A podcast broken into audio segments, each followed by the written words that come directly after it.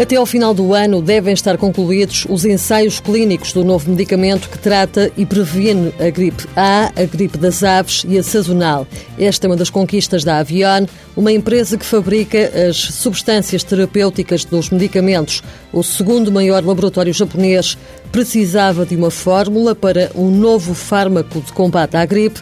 A Avion candidatou-se e superou a concorrência norte-americana, um momento que é recordado pelo administrador Peter Vilax. Senti uma grande felicidade, um grande entusiasmo, uma grande alegria. Tinha sido um esforço enorme e depois viemos a saber que, em termos de tecnologia e ciência, os americanos estavam ao nosso nível, mas em termos de rapidez não havia ninguém que nos batesse. Depois de terminados os ensaios clínicos, está aberta a possibilidade de comercializar o produto em vários mercados. Um dos produtos no qual estamos a trabalhar é justamente o produto contra a gripe. Vai ser aprovado para o mercado japonês já no primeiro trimestre de 2010 Estamos a fazer também esforços para que ele seja aprovado na União Europeia e nos Estados Unidos, mas aí vamos ter que fazer ensaios clínicos complementares e, portanto, a aprovação é estimada para mais tarde. A investigação na área de inalação pulmonar é uma das recentes apostas da Ovion.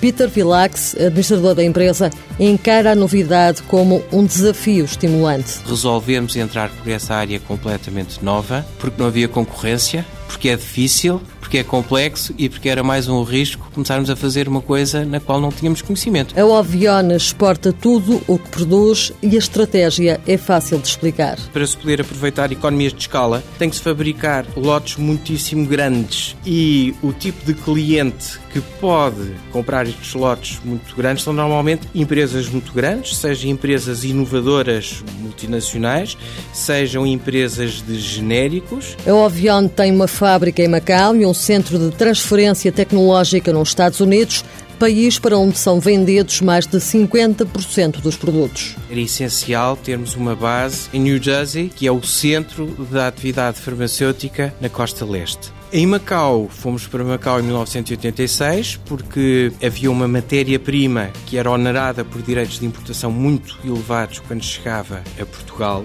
Para podermos comprar essa matéria-prima mais económica na China, tínhamos que ter uma fábrica perto da China, transformar no produto final, que é um antibiótico, para poder então vendê-lo nos Estados Unidos. Portanto, aí foram razões alfandegárias. Do património da empresa fazem também parte uma fábrica em Xangai e outra na Irlanda. Cerca de 25% das vendas têm como destino a União Europeia e entre 15% a 17% o Japão. Ovion, fundada há 50 anos, tem sede em Lourdes. Só em Portugal emprega 500 funcionários, espera fechar o ano com vendas na ordem dos 120 milhões de euros.